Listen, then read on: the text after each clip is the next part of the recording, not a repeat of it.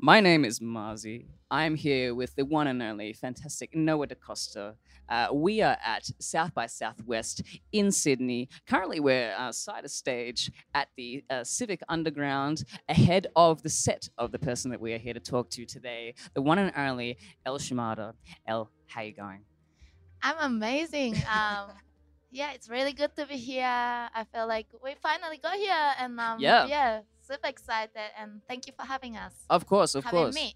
yeah, no, absolutely. How, what's your experience been like so far at South by Southwest? Well, we got here late Tuesday, but I played my first showcase last night at Phoenix and Central Park, and that was really, really, really special. Um, I was really nervous about, I don't know, showcases and I guess all the pressure that comes with it, but I felt really, really held um, in the show. Like, uh, audience was really there for it, and uh, the last song, I literally was held by my bandmates. Like they just like came and hugged me as like we played the last song and was like really really cute. Um, yeah, I feel grateful. No, that's that's amazing. That's amazing. I imagine it's you kind of mentioned the pressure. I imagine like showcasing versus performing, just just an actual regular set. There's a completely different feeling that that comes with that. Generally speaking, you know, you've had such an eclectic journey. We'll, we'll get to that in a bit, but I'm curious to know, like, I know music and art was a big part of your upbringing, but at what points did performance come in? And is it something that feels quite natural to you, or did you kind of have to adjust to it as you formed your art in that sense? Wow, great great question, and there's so much to it. I'm gonna maybe start by showcasing and performance quickly, and I'll get to the core of the question. Mm-hmm. I feel like the biggest difference I realized in showcasing is I felt like I had to get something out of it. Where when I'm performing, I don't get so, so nervous because I guess we work on music for months and months, right? Like from when the song gets birthed to producing it, recording it, and you know, all that process. So by the time that we get to perform, it's a celebration, and I feel like it's a humble gift and yeah i guess i come from like a place of like hey we've been working for this for on this for a while like can i please offer this to you to the audience so yeah i don't get super nervous about that but and i got really nervous about showcasing because i was like oh i need to get a record label deal or i Right. need to get i don't know get something Yep. As soon as I got, I stood on the stage and I looked at this room full of industry people. You know, there's radio, there's press, and there's record owners or maybe booking agents. All these people who I would love to work with in the future. I realized we're all music lovers. You know, like we are here because we are doing music, and I got the gift of playing it or composing it and playing it, and someone else got the gift of delivering it or protecting it or you know spreading it right to the fine well to the airwaves like you Yep. guys. And um yeah so i don't know. As soon as i kind of felt that i wasn't nervous or like i felt like there was not much differences between showcasing and performances.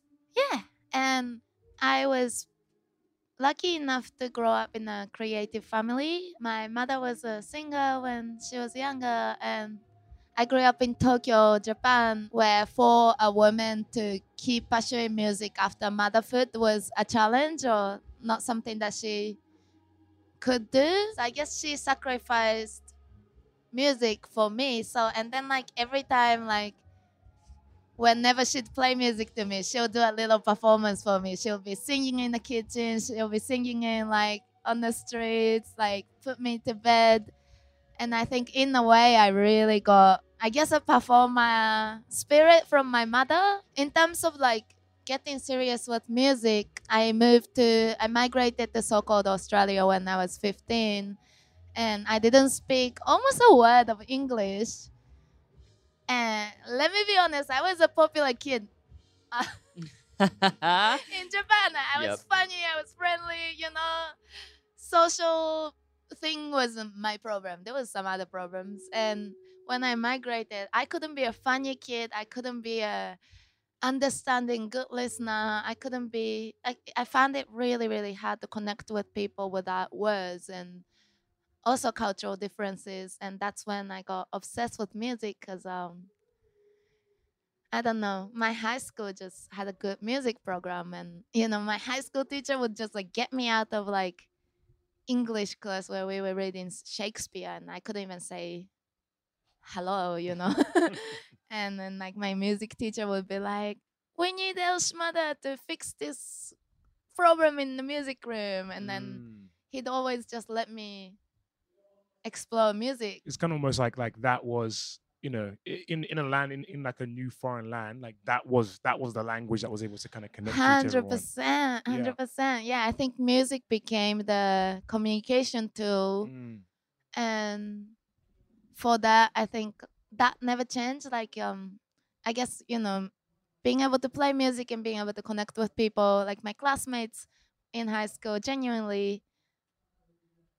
I feel like being a professional music, like the core of it, it's really diff- like the same. Like when I stand on stage now, yeah, just the music is just a communication tool. And when I'm writing music, I'm trying to communicate something that's just in my mind into something that we can all share. Yeah. Mm, absolutely. So while the consistency there is that, that music is at the core of everything, there has definitely been an evolution for you in terms of how you access genre and the way that you go through sound because obviously uh, start from the start it wasn't necessarily incorporating the, the drum and bass and things like that so uh, at what point in your progression did you start to s- sort of meld those different um, aspects of genres into the music that you make I think I haven't quite arrived yet, and like music is like exploration and like a journal entry. I'm still moving, and often people find it hard to define me in a genre. Um, for me, like the biggest influence is my own culture, but I also am so well aware that I borrow and take and appropriate a lot of cultures as well, like especially of, of African American and also like London um, black music. And I feel like um, correcting all this music I don't feel right quite like just copying it and making it especially you know I get paid to play music and I don't feel quite right like just taking somebody's like music and then making it mine and selling it. Um so that's probably why like music my music is not so like genre specific because I haven't quite found um a medium of a genre where I can communicate everything I want to communicate through from maybe my own traditional culture. Mm. Um, I think a lot of spiritual side of it comes from my upbringing and my Mm. culture and stories that I tell is always related to it. And I am an international person, you know, I've moved, I migrated and I traveled and those are the influences that I've gathered. The music is something for you that is ever evolving and the, the, the genre is something for you that you're constantly accessing new areas within that. Is there something for you that you feel is is calling to you for the next release? Because we've listened to the new tracks uh, that you no, sorry new track singular that you put out with what's pistol and it's it's uh, a little bit different from home doesn't equal location which we'll talk about as well uh, i'm interested to hear what's kind of calling to you at the moment Sure. Well, I just finished an album actually, and I don't know when that comes out. I guess that's a part of a reason I'm at South by Southwest Mm. Sydney to try and find a home for it. But the next album is really, really different. It's really honest. I think my first album was about trying to find a sense of home and belonging in so-called Australia as a migrant and yeah, I just wanted to, you know, explore this concept of can we all as a migrant, as a settler colonizer, or as First Nation person, or as anyone, can we, as a human being, find a sense of home where we are at physically without taking away the power from the First Nation people who has been so there's been so much theft in this country Mm. um, and so much blood in this country and I was like am I even allowed to feel like I want to feel at home not Mm. being from here. And I was like, you know what? I do, but I can't be from a concept of theft. And then so like I started looking like listing like hundreds and hundreds way of like how I could feel at home without being at the youth radio, being a bad person. Mm. and and I found so many ways. I find home in like music. I find home in community. I find home in this conversation. Like I barely know you two, but I do feel quite homely in these conversations. Oh, I'm and glad. I'm glad to hear it. I'm you know, and so many ways, like sense of smell. But because it was such a large concept, my first album was like really conceptual and slightly academic.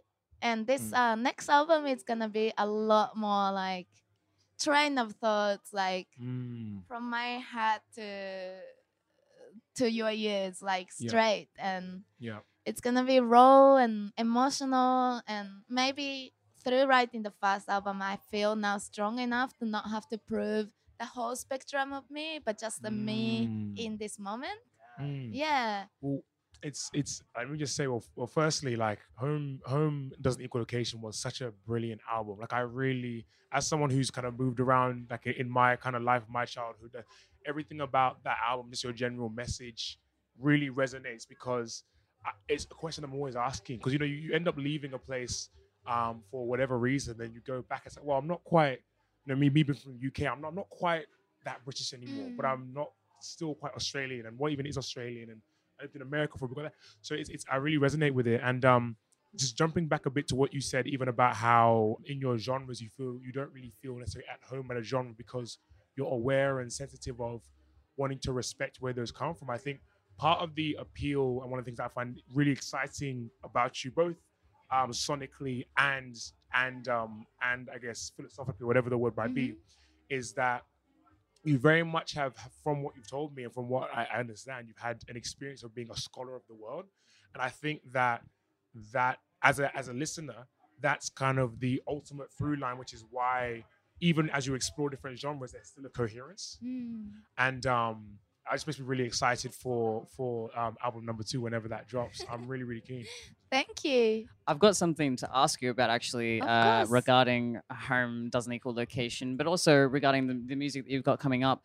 You're you're speaking about honesty, and in home doesn't equal location. There, there's quite a few sections of the songs where you're accessing the, the spoken word and you're doing the poetry. Uh, earlier today, we had an interview with artists called GAC, and they're also um, English is not their first language, and they also have that like bilingual side to them. And an, an observation that they made, which I'd like to bring to this conversation, is that they thought when they access English and when they when they put English on a track, everything kind of becomes a lot more simple. And everything Mm. kind of come becomes a lot more honest because of it, because you're not speaking in Uh-huh. flowery ways. You're just saying what's being said. Do you Uh-huh. feel like that's something for you as well? That you're able to access just the truth of something that you're trying to say by the simplicity of how you're saying it? I think yes, totally, and that's a great question. I think uh, my mother tongue is Japanese, and I also have an indigenous mother tongue of Japan, northern Japan, which I don't really speak for so many colonial reasons, really. Um, but Japanese, I feel really emotionally honest um, because I moved to so-called Australia like 15. You know, I kind of got to be the kid that got to say whatever she wanted to Mm. say. You know, Mm. and but I really like this English because like English is not does not really belong to anyone. Like you know, Asian English and there's like Londoner English. There's like you know, there's Paduas. There's like areas of like even like West Side Melbourne and South Side Melbourne. We speak different, and if you're Asian or you know. If you're of different socioeconomics or Mm. you speak different and we all make this uh, currently a common language that we have um, throughout the grove our own and i think it's so i don't know i think it's so interesting and cool It's- and it, it's kind of almost like obviously colonialism didn't do a lot of good things, but one of the good sides about it is that it kind of erased that ownership, at least in a Mhm. Western sense, where it's like it's not like anybody can gatekeep English. Totally. know? I mean, we learned their language. Like, you know, they didn't take our spice. They didn't take our. Anyway, that's beside the point. But I think um, in English, I feel free in certain way because I'm communicating to uh, a very large side of the world, Mm. and yeah, I feel free. I don't Mm. know if I feel honest in English as much because I really had to kind of lie to myself a lot in this country as well. Mm. But Well, um, it's interesting to hear you say it makes a lot of sense. Um, but also, you know, with you being here for for you know five plus years, um, but like you also you've mentioned community, um, and then you're also very close with your collaborators, like you collaborate with like Rara Zulu, who Mhm. we've gotten to to meet and chat with personally. You know, um, obviously um, Quartz Pistol as well, Mhm. and um, you know, even though maybe um, so-called Australia and, and, and the, things that came with that transition maybe made you feel you could be honest. Ob- Obviously, you, you've been with people who, if you can be honest with, can you tell us, can you share a little bit of insight about what it was, what's what it's been like connecting with your collaborators and your friends and and what that what that brought you when you met them, what it brings you when you create music now and and how it might differ perhaps from when you're creating by yourself or creating when you're traveling overseas and all that. I really found a beautiful, beautiful like friendship in all of my collaboration. For me, it's like I don't have my um blood family, genetic family in um, so-called Australia, so I really had to rely on my people, and that also opened up the doors for them to do the same with me. And I think we eat together. Uh, that's really important. I think like music is some of the purest things that I found at least uh, in terms of like how we connect with people and you know if you are a musician listening in or tuning in like collaboration is not something that you do for like to gain followers or to like you know all that stuff i think collaboration is really just eating together getting to know each other so deep that you trust each other with our music and our voice, you know. Um, yeah, and if you get some followers, that's great. Do follow me on Instagram. Uh, yes, no, please do go ahead. um, at Elle Shimada. That's spelled E L L E S H I M A D A. Yes. But, you know, I guess like more than the followers and things like that. I'd love to connect with you in real life outside of the airwaves, and sometimes we do have like old age events, um, things like that, and you know, you can keep updated on on those social media things and. Yeah. Absolutely. Anytime you feel like uh, you can't come talk to me because I'm a person on the stage, like remember, you can always come talk to me. I, uh, I wanted to speak as well, as well. We'll come back to some of that conversation too because it's very valuable. Earlier, you mentioned the way that different um, people access English, and, and obviously with that there comes different slang, different yeah, different dialects, different dialogue that comes forward from that too. When you collaborate with people like Rara Zulu, when you collaborate with people like Quartz Pistol, how do you um, creatively kind of find the middle ground with each other and what you're trying to say from track to track? Like, how does that come forward in that process? Often non-musical things are there first. For example, uh, my our latest single about Blanc uh, featuring Rara Zulu. Rara's hook came first. We were just having a conversation about like not having a place where we can be heard for for who we are as an Asian women and as a black woman, like how we can be just us, not nicer or not tougher.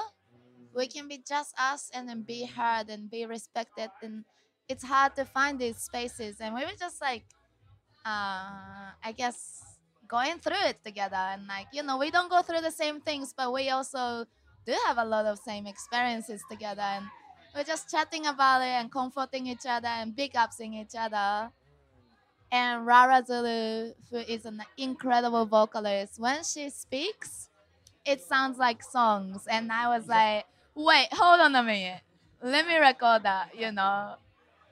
Keep talking, but just just go back there. Like just say that, let me capture that. And you know.